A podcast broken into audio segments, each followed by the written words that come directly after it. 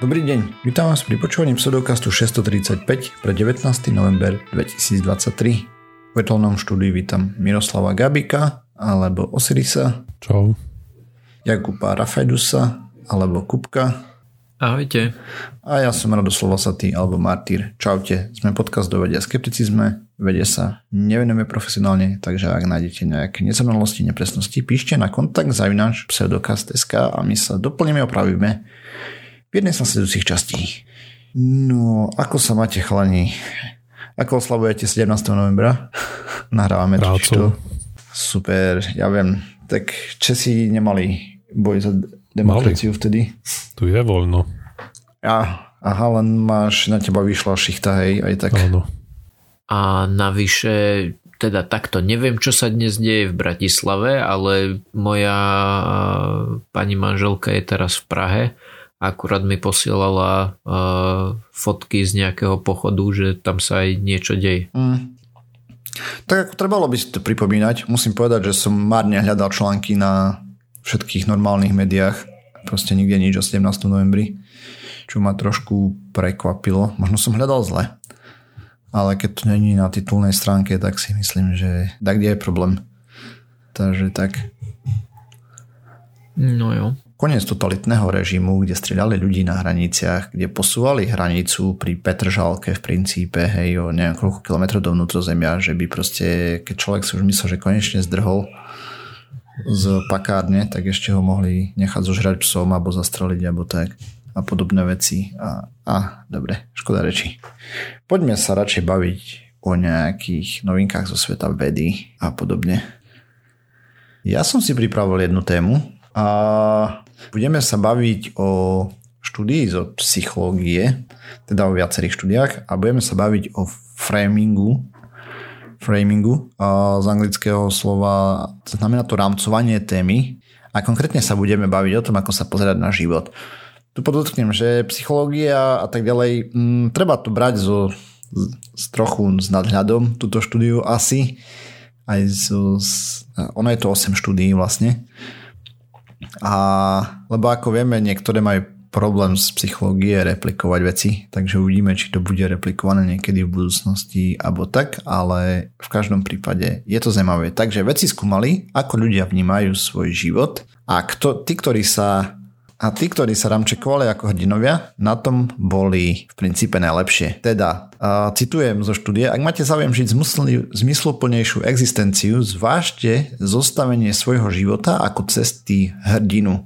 Hovorí tým vedcov, ktorý vykonal 8 štúdií, ktoré ukazujú na hlboké prepojenie medzi životmi, ktoré žijeme a príbehmi, ktoré o nich rozprávame. Dokopy mali v 8 štúdiách približne 2678 účastníkov z Spojených štátov a Kanady samozrejme. A už istý Joseph Campbell spísal cestu, ako zo seba spraviť hrdinu v rozprávaní.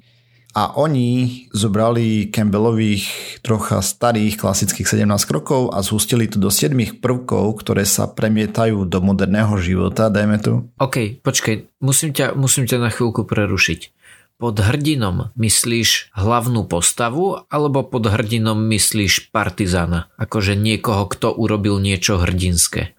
A dostanem sa k vysvetleniu. OK, lepšie, dobre. lebo jednak je to to, že ty si vlastne tá uh, hlavná postava. No, okay. dojdem k tým 7 bodom, hej? Dobre, dobre, takže, jasno.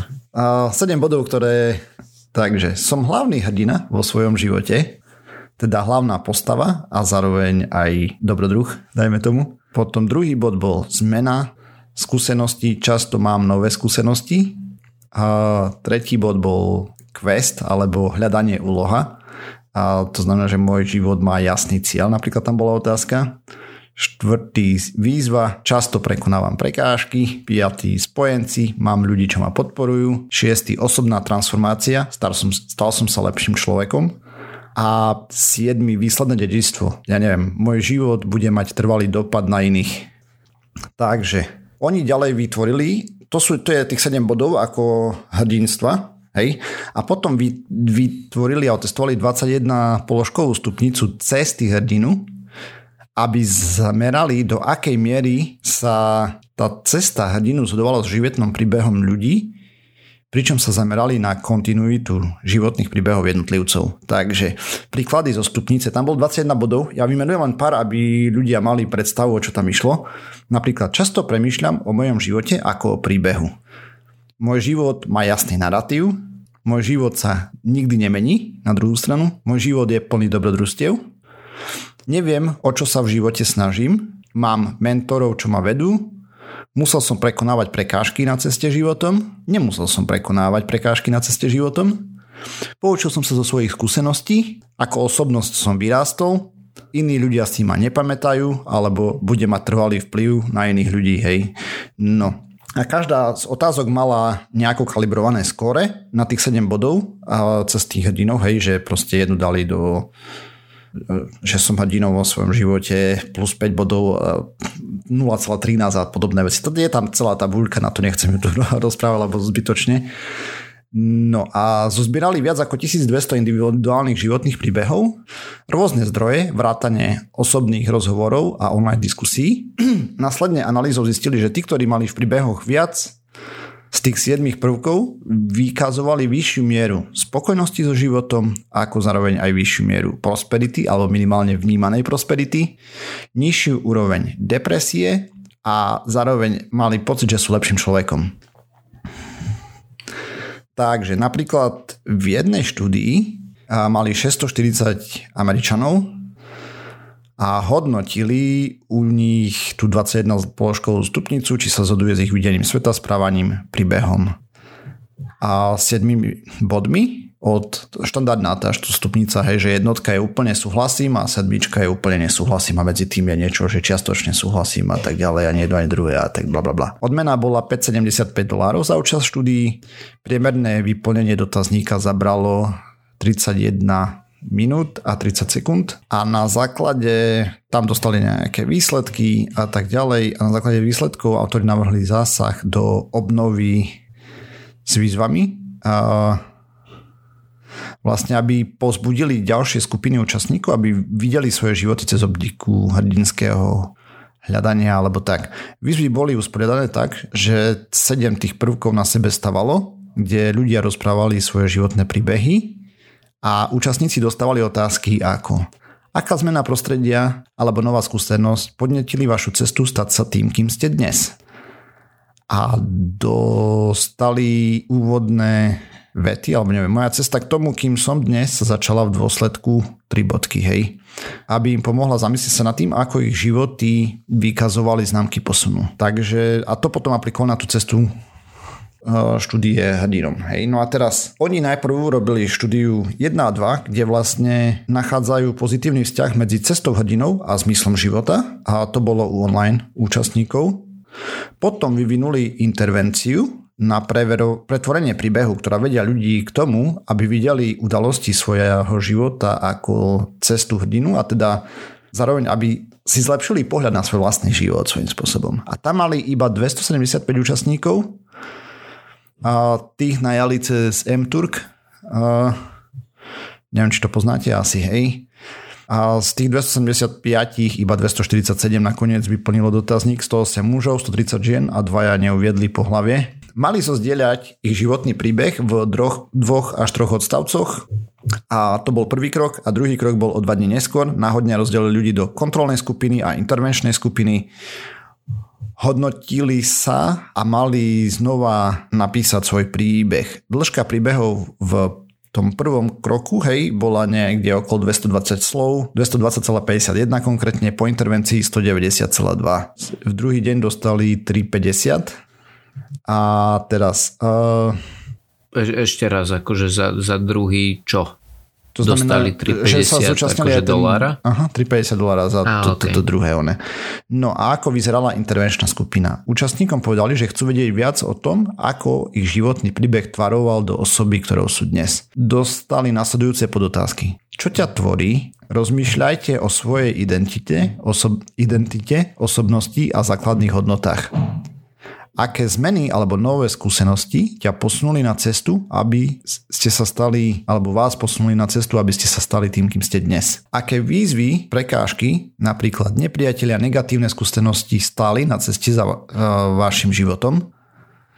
kto vám pomohol na tejto ceste, ako veľmi ste narastli počas tejto cesty do osoby, ktorou ste dnes, akým spôsobom vaša cesta životom zanechala trvalý odkaz. To dostala ako intervenčná skupina, ako popisovať svoj život. Kontrolná skupina mala len jednoduché, že opí, opíšte svoj život, ale viac sa sústredte na popis aspektov osobného života.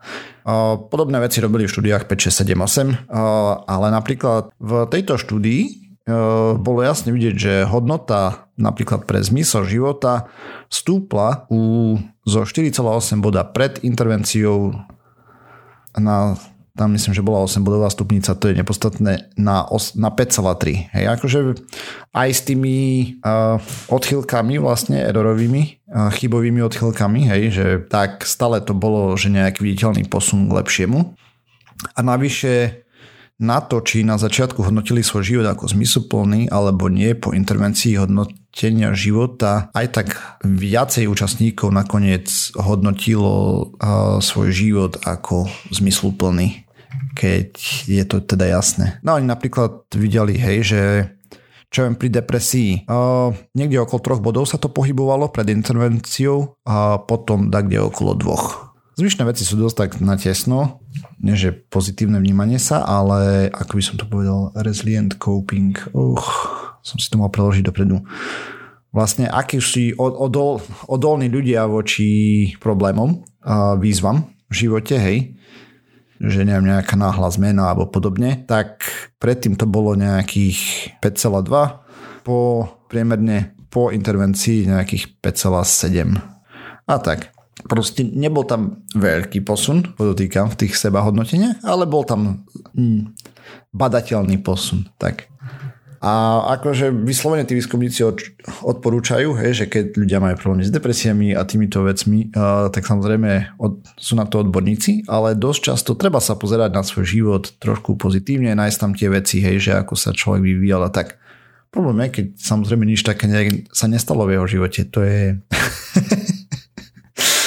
tam neviem, čo mám povedať. Uh, takže tak, proste psychológia. Ja som vybral hlavne tú štvrtú štúdiu, lebo tam boli reálne tie intervencie, ktoré robili, hej. A vlastne, že ako sa pozrie na ten život. A zvyšné sú už také, prvé sú vlastne zbieranie údajov a tam to len nejaké hodnotenie na rôzne veci a tak. Hej, odolnosť voči životným výzvam v štúdii 7 skúmali v teda to bolo v štúdii 8 a tak. No proste a neboli tam nejaké veľké vzorky ľudí, hej. Keď si vezmeme, že dokopy to bolo tisíc, a 2600 účastníkov, lomené 8 štúdií, tak to je pomerne málo. Mm-hmm. Jo, takže toľko.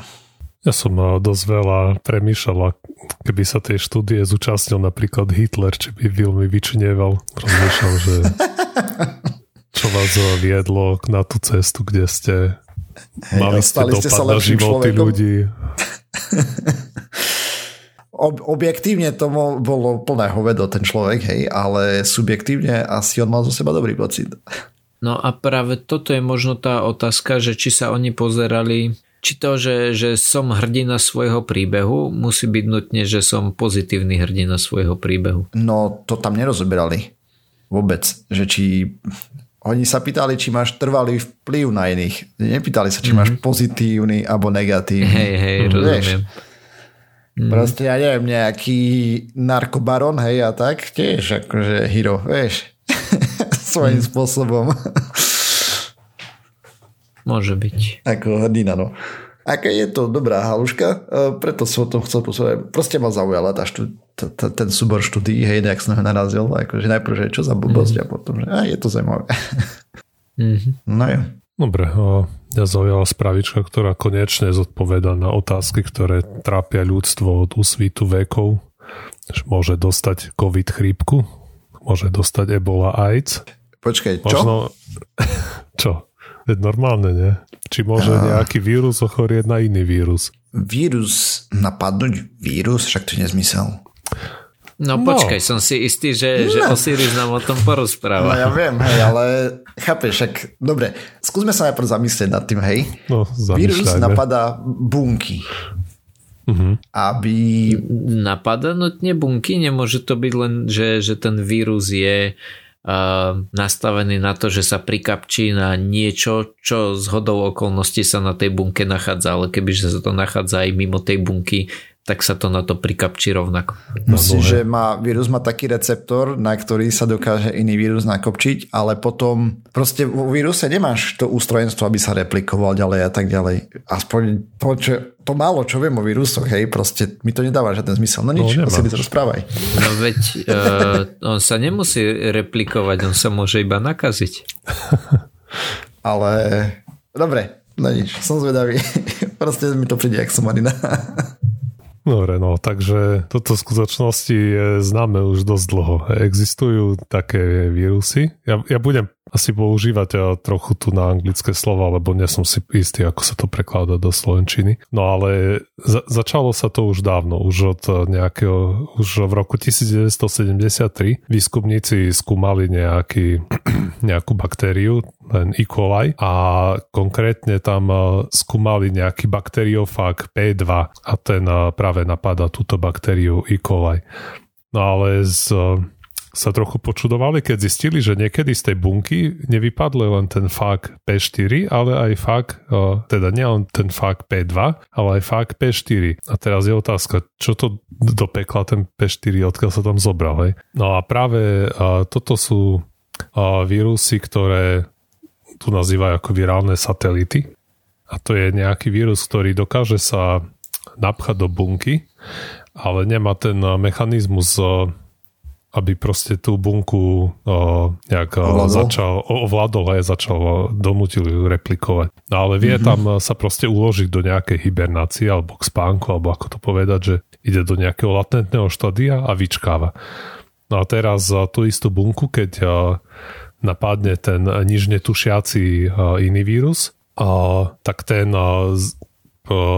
ako tam začne robiť tú, tú svoju prácu, tak uh, zobudí ten, uh, ten P4, ktorý tam uh, spinkal a ten použije nejaké genetické inštrukcie toho P2 a začne vyrábať tá bunka tie virálne čiastočky toho, toho vírusu, ktorý tam uh, spinkal. Hej. A ten vírus, ktorý tam, ten, ten P2, ktorý to napadol ako druhý, tak ten nevie ani vôbec, čo sa deje a je veľmi často stáva, že vôbec sa nedokáže replikovať v tej bunke, že všetko to tam preberie ten, ten, ten satelit vírus, ten P4. A, a vlastne z trochu nadsázky by sme mohli povedať, že, ten, že v zásade ten, ten vírus ochorel, pretože bolo nejak narušená aj tá jeho tá funkcia aj ako tej reprodukcie. Aj keď samozrejme aj tie slova som použil s veľkou nadsázkou, pretože to Nedá sa to aj úplne pri tých vírusoch takto o tom hovoriť. Hej, hej, však jasné. No a, a takéto, takéto páry, hej, ten, ten druhý vírus sa volá helper, alebo nejaký pomocný, že ten pomáha tomu satelit vírusu sa rozmnožovať, že ten tam nejaký nutný. No a takéto páry je zadokumentovaných hrozne veľa a môžu existovať buď v tých baktériách alebo aj v nejakých rastlinných bunkách napríklad. A, a vlastne takto spolu dosť bojuje. Ako všetko ostatné baktérie, keď niečo napadajú, tak vieme, že vznikajú nejaké anti, uh, antibiotika aj veci uh, produkujú. A takisto aj uh, proste prebieha tam nejaký súboj medzi tými satelit a HLP vírusmi, že odtiaľ uh, sú nejaké tie antivirotika, lebo ten uh, oni sa proste nejak musia proti tomu brániť, pochopiteľne.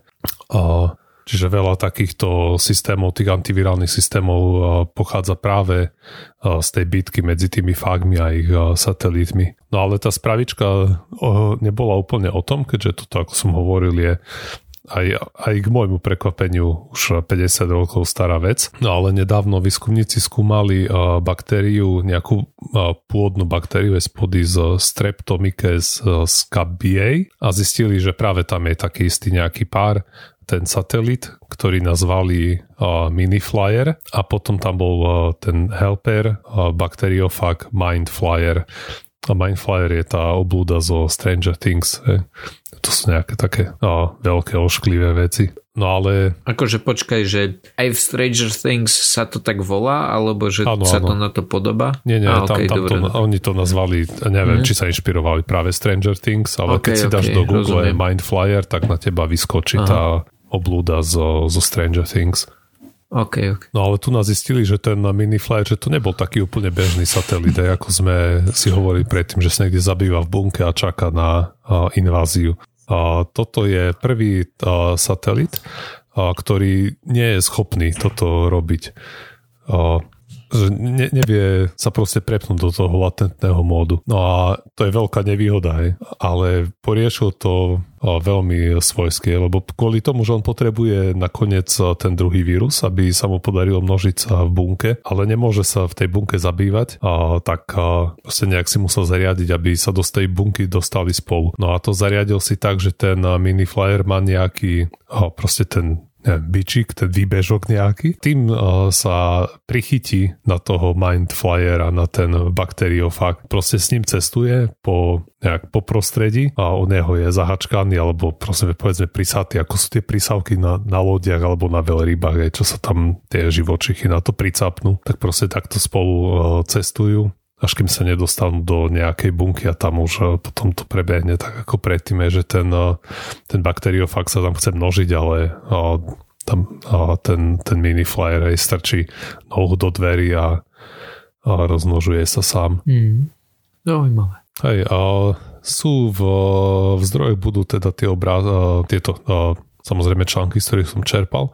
A sú tam aj obrázky pod elektronovým mikroskopom, kde to pekne vidno, že je tam vlastne ten, ten, ten bakteriofag si to môžeme predstaviť ako nejakú bambulu na tyčke. A tam tesne pod, pod tou guličkou je tam ako omotané a pridržiava sa tam nejak ďaleko menšia taká bambulka, že je to pekne aj mm, farebne odlišené, že to naozaj pekne vidno. A len tak mimochodom, Mind Flyer není z uh, Stranger Things, to je dávno predtým existoval v D&Dčku a boh vie v akých veciach, hej, takže... Však dobre, mm, to je v poriadku. Môže byť, ale... Ale keď to hľadáš, tak ti vypluje Stranger Things, jasne, rozumiem. No a povedal by som, že najmä kvôli tomu, že e, o existencii toho v oblasti DND vie dohromady 7 ľudí a teraz si 7 miliónov pozrelo Stranger Things. OK, dobre. Hej, akože DND je podľa mňa celkom masívna vec, hej, ale, ale hej, jasne, rozumiem. OK, ale cool, no. Takže takto to funguje. OK. Ja som, lebo ja som rozmýšľal, že ako by to mohlo fungovať tak, že proste on sa čapne na ten vírus a potom ten s ním, vieš, ako že chimera vírus prejde cez vektor dovnútra do bunky. Mm. To sa mm. mi nezdalo. Ale keď on už je v bunke a potom sa čapne do toho replikačného mechanizmu, tak to dáva zmysel. Cool. jo. Ej, to, to je vlastne ako keď eh, hacker hackuje hackera. Mm-hmm. Pre, presne musíš mať viac klávesnic alebo dva ťuka na jednej klávesnici som videl v jednej TV show. Á, to bolo v NCIS. Ja mi neviem, akože... Dobre, videl som to len v memečku, ktoré robili z tej TV show, čo si z toho robili prdel. Tu TV show som nevidel, takže netuším presne, kde to bolo. Bol to v pôvodnom NCIS a, a bol to Holub a, a Abby na spolu hekovali. Dobre, to nie, nie je dôležité. Dôležité je to, že v poslednej dobe nevychádza žiadny normálny výskum. Aj Osiris sa musel tuto uh, inšpirovať niečím zo 70 rokov. to Vychádza. znamená, že nie, je taká nejaká uhorková sezóna. v januári te, teraz v januári myslíš akože skoro pred rokom? A nie, lebo nie, dobre, ja to mám z januára, lebo to som ukradol preprint. Mm-hmm. Január 2023, hej, do čerta. Ale v, publishnuté to bolo, no neviem presne kedy. Ne, neviem, neviem. Dobre, hej. No, dobre, no, každopádne za, za svojim výrokom, že je uhorková sezóna, nevychádzajú rozumné štúdie, si stojím. A práve preto budem uh, pokračovať v tých ignobelových cenách, ktoré som začal. A táto konkrétna je, bola Ignobelová cena za verejné zdravie a získali ju opäť veľký tím vedcov uh, z Južnej Korei a z USA s tým, že to som si až neskôr všimol, že do tejto ceny tiež bolo zahrnutých viacero štúdí, ktoré vyzerajú byť od rovnakého týmu ale že je to rozdelené na viacero štúdí, tak je možné, že sa k niektorým z nich neskôr vrátim, lebo riešili tam aj nejaké veci s covidom a tak. Ale ja začnem tou úplne pôvodnou. To je vlastne ako používať e, záchod alebo ako, ako vytvoriť nejaký smart záchod, ktorý by monitoroval záchodové veci. Ešte jedna zaujímavosť, ktorú som si všimol, je tá, že to bolo publikované v Nature.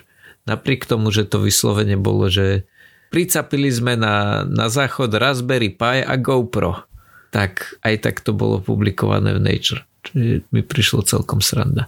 Každopádne, ten nápad bol teda taký, že ideme monitorovať uh, veci, ktoré uh, robí človek na záchode a, a tým pádom uh, nejakým spôsobom vypimpili ten záchod.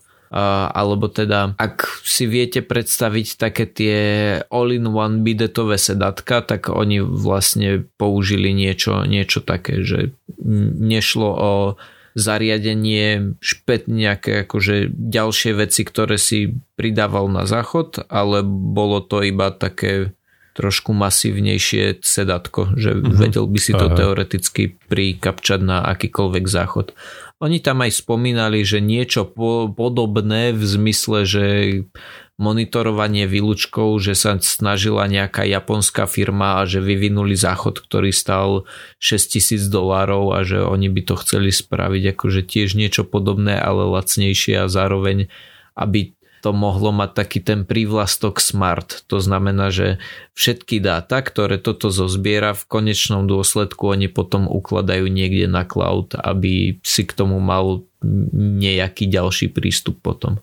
No, a celé to funguje takto. Na tom záchode do toho sedátka prirobili senzor tlaku, kamery, močový pásik. Močový pásik myslím takéto tú, tú, tú vec, ktorú ocikáš a ona sa zmenia sa jej farby rôzne a podľa toho, ako sa zmenia farby, tak ti to povie, že umieráš alebo odchádzajú ti obličky. a veľa cukru. Proste, áno, áno, presne tak, že takéto rôzne veci plus e, tam prirobili ešte skener análneho otlačku a skener otlačku prsta. No a ako to fungovalo? Prídeš, sadneš, ideš.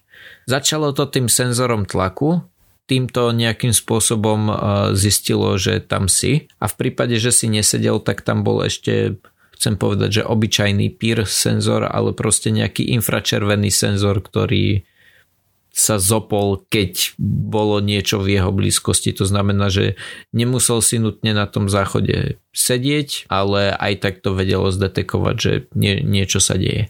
Potom tam boli kamery, ktoré vedeli uh, sledovať prietok moču. To znamená, že podľa toho, čo som čítal, tak existujú nejaké už hotové senzory, ktoré fungujú tak, že je tam kamera, ktorá rýchlo rotuje a potom asi nejakým spôsobom e, fotí ten prúd tekutiny, ktorá ide a vie to nejakým spôsobom e, e, rozoznať, že čo sa deje.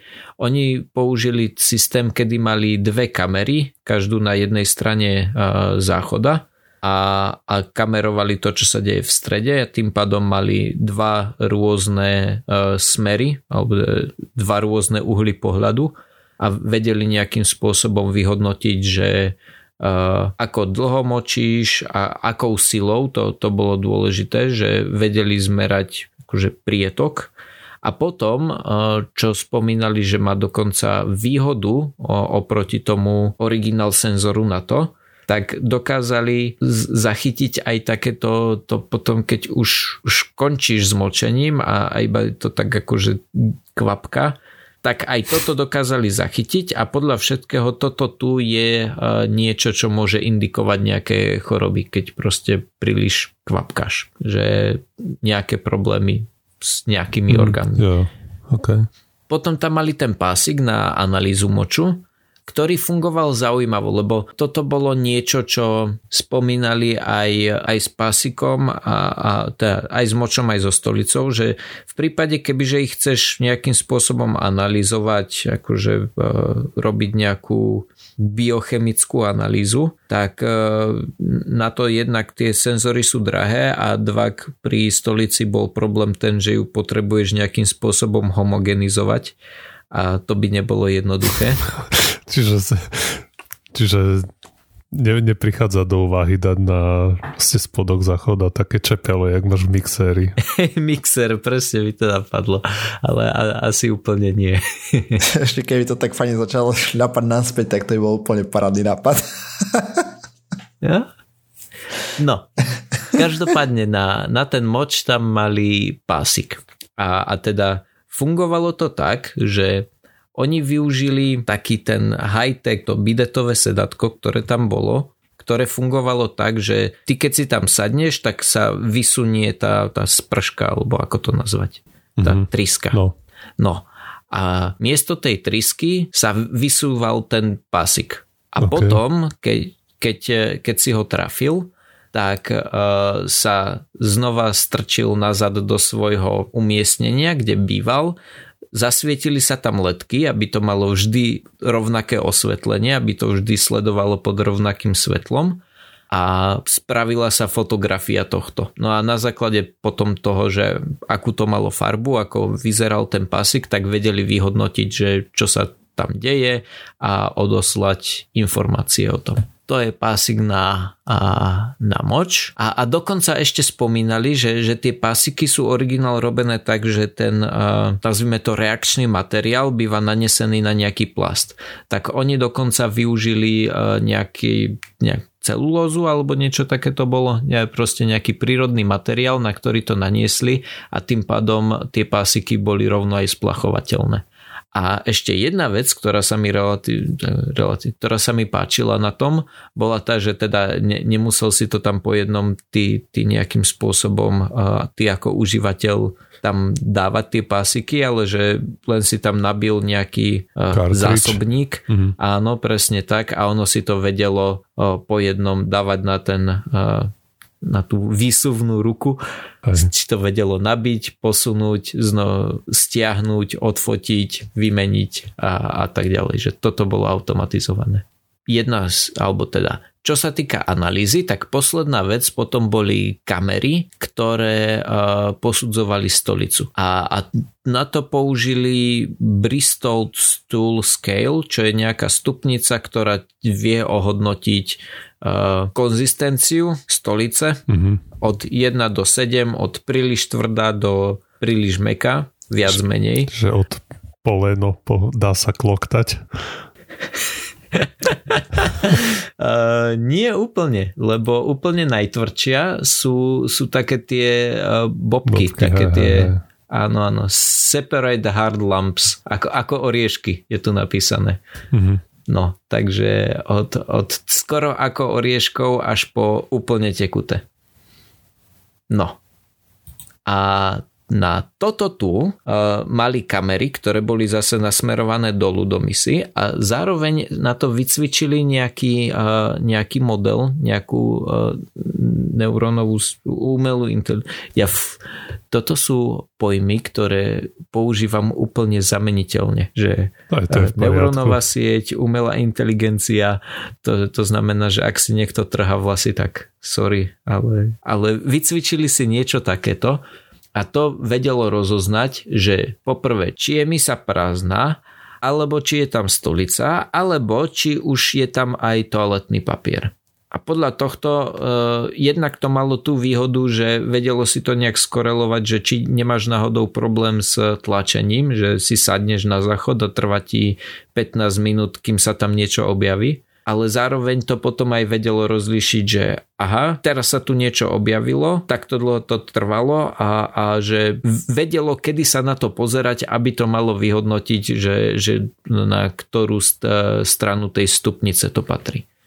To bolo všetko, čo sa stolice týka kvôli tomu, že uh, ne, nemali spôsob, ako ju homogenizovať. Škoda, mohli sa spýtať. Jo. jo. No a, a potom, lebo doteraz, keď si predstavíte, že máte taký záchod doma, tak doteraz by to fungovalo tak, že prídeš, ono to zmerie všetky tieto veci a hura pošle ich do cloudu. Ale nemáš ako odlíšiť, že či si to ty, alebo väčšinou v domácnosti, alebo väčšinou ten záchod využíva viac ako jedna osoba. A práve na to, aby to mohla využívať viac ako jedna osoba, oni použili až dokonca, nazvime to, že dvojfaktorovú autentifikáciu, kedy jeden eh, ten faktor bol to, že použili E, snímač otlačku prstu, ktorý bol na, na tom spláchovacom čudlíku, to znamená, že keď si spláchol, tak ti to zosnímalo otlačok prsta. A e, zároveň e, to, to používalo aj oni to nazvali análny otlačok, že vlastne... Ľudia sa dajú rozlišovať podľa análneho otvoru, hej? Hej, že, že podľa toho, keď si predstavíš, ako vyzerá análny otvor, tak sú tam také, také hm, Vrázky, dajme tomu. Vrázky, áno, ďakujem. Áno, také tie zárezy. No a toto by malo byť e, jedinečné pre jednotlivých ľudí. To znamená, že aj takáto fotka by, by mala byť dostatočná na to, aby to vedelo priradiť tomu konkrétnemu človeku. Trochu by ma zaujímalo, prečo nezvolili napríklad, že zadaš, e, že podľa váhy, vieš, si to sadneš a dáš do aplikácie, toto som ja. keď tam no, sú tie senzory mňa, na tlak. No, Takto, poprvé kvôli tomu, že predpokladám, že senzor na tlak bude úplne nejaký najjednoduchší možný, ktorý ti iba povie, že tlačí, netlačí, hej, že ti iba posiela nuly a jednotky, nie že ti povie, ako veľmi tlačíš. A druhá vec, že keď si sadneš, tak to by ťa muselo poprosiť, že akože sedíš, dobre, a teraz sa ničoho nedrža, dvihni nohy. Nie, že to nemusí vedieť, koľko vážiš presne, ne? Však to je jedno nakoniec to konkrétne no, čo keď máš číslo. dvoch ľudí v domácnosti, čo majú plus minus rovnakú hmotnosť. Hej. No áno, presne to som chcel povedať. Tak akože pochopiteľne, toto to samo o sebe na, nemôže na... postačovať. No však samozrejme. Áno, presne, tak potom potrebuješ ten análny otlačok. Ale to, to sa mi práve páči, aj keby že sa vykašle, že Oba tie prístupy, aj ten prst, aj ten zadok mi prídu ako rozumné spôsoby, že nevyžadujú od teba nič naviac. Oh, hej, hej. Že skrátka tak či tak spláchneš, tak či tak sa toho dotkneš a tak keď už tam sedíš, tak tam sedíš. Že, že skrátka, toto by nemali byť problémy. Si neviem predstaviť to čistiť, Asi. akože keď sa to zasviní. Áno, presne toto mi napadlo. Ani nie, že neviem si predstaviť to čistiť, ale že určite to bude mať veľa takých záhybov alebo proste len miest, ktoré sa dokážu zašpiniť. Mm. Aj, však to Ale... nie je až tak, keď, ja neviem, lebo kamery proste môžeš skryť za nejaké, vieš, rovnú plochu, za nejakú melodmotu. No, to je pravda. A to, tá vysúvacia páčka to tiež môže byť ako skryté vnútri, no, že sa tam hej, otvoria dvierka. Tam de facto, hej, to, to už je de facto vymyslené, hej, že to už existuje. Tie bidetové smariny. Hm. No, vidíš. Ca. Sranda. Dobre, a, a typnite si, aká bola e, vzorka ľudí, ktorí toto používali. Tri. Dva. je, je jeden muž a jedna žena. Ale a som to uh, hlavný výskumník a jeho manželka, nie? A jasne. Uh, je, to, je to dosť možné, ale neviem. Uh, jo. Oni to vlastne spomínali, že, že títo dvaja, alebo takto toto nie je štúdia o tom, že uh, používalo to toľko to ľudí a takto im to zlepšilo život. Toto je iba o tom, že Hej. takéto niečo by mohlo existovať, hej, že spravili mm-hmm. sme mhm. to a funguje to. A konkrétne títo dvaja výskumníci, ktorí to používali, to používali iba na to, alebo teda nie, že iba na to, ale spomínalo sa to pri tom, práve pri tých fotografiách stolice, ktorú vlastne keď učili tú vec, aby sa naučila, uh-huh. že ktoré je čo, tak vlastne oni jednak spravili fotky a potom mali sedem e, nejakých profesionálov, ktorým to dali ohodnotiť nezávisle na, na sebe a, a, a tieto dáta potom korelovali s tým, a, s tým, čo sa naučila tá vec. Hmm, takže oni museli potom držať nejaké rôzne diety, aby sa dostali do každého z tých 7 štádií. Aby malo... Toto neopisovali. toto neopisovali, ale tak nejak by som si typol, že, že asi, asi to bolo nutné. Ako dlho to robili? Hej, možno, že to za pár rokov, keď to robili, dajme tomu dva roky, vieš, tak a, si prejde všetky Tak ako taká, predstavujem, že tam hádzal nejakú plastelínu alebo hrachovú kašu. Hej, hej. Ja, že to by si vedel nasimulovať. Červie, neviem. Asi to nenájdem takto rýchlo. Kašli na to, ako není to až také podstatné. To len tak som sa zamýšľal, vieš, proste. Ale, ale mám taký pocit, že oni tam písali, že, že koľko tých vzoriek použili a, a tých vzoriek bolo, ak si dobre pamätám, okolo 600. Takže je dosť možné, že... Rok, sa, hej, a, tomu to je jedna možnosť. Druhá možnosť je tá, že skrátka mali vzorky možno aj od inokadiel. Aj keď nie, dobre, takto. Nemyslím si, že by mali vzorky aj od inokadiel. Podľa mňa boli všetko ich vzorky, lebo ďalšia vec, ktorá, ktorú spomínali, bola tá, že práve keď si si sadol a, ten senzor zosnímal, že sedíš, tak tam bol v tej mise bol LED pasik, ktorý nasvietil spodok tej, alebo teda tú, tú misu nasvietil tak, aby tam boli nejaké rovnaké svetelné podmienky pre všetky, nech ideš na záchod v akýkoľvek dobe, tak aby mm-hmm. boli tie svetelné podmienky vždy rovnaké, aby to dokázali potom lepšie nejakým spôsobom analyzovať. Dobre, každopádne toto je, toto je všetko čo sa týka tohto, alebo teda tak, čo sa týka tejto jednej štúdie, lebo ako vravím, uh, oni tam potom, uh, čo som si až neskôr všimol, tak odkazovali sa na ďalšie uh, ďalšie štúdie. Na sekundu ja sa aj pozriem, že čo presne to bolo. Áno, že digitálne biomarkery v ľudskom odpade, smart toilets na monitorovanie COVID-19 a nejaké pasívne monitorovanie smart záchodmi, takže mo- možno z toho ešte jednu tému vytlčiem. Mm, smart záchody, OK. Akože aj kopec vecí, hej, čo proste tak vieme, že na základe spláškovej vody vedia, jak sa šírila pandémia, hej, proste tam hej. vezmeš vzorku z vody a vidíš proste, že jo. Čo, čo, na čo je choré mm. obyvateľstvo plus minus. Jo. Dobre, týmto sme sa dopracovali na záver časti pseudokastu. Ďalšia časť znova o týždeň. Nás nás môžete na www.pseudokaz.sk, kde nájdete aj zdroje k témam, o ktorých sme rozprávali. Písať nám môžete na kontakt náš pseudokaz.sk. Sme na sociálnych sieťach Facebook, Twitter, Xko, keď tam ani neviem, či tam takto postuje ešte. Whatever. YouTube a všetky možné nemožné podcastové agregáty. Ak nás chcete podporiť, lajkujte, zdieľajte, dávajte pačiky. Príďte nás pozdraviť na Discord. Čaute. Čau. Ahojte.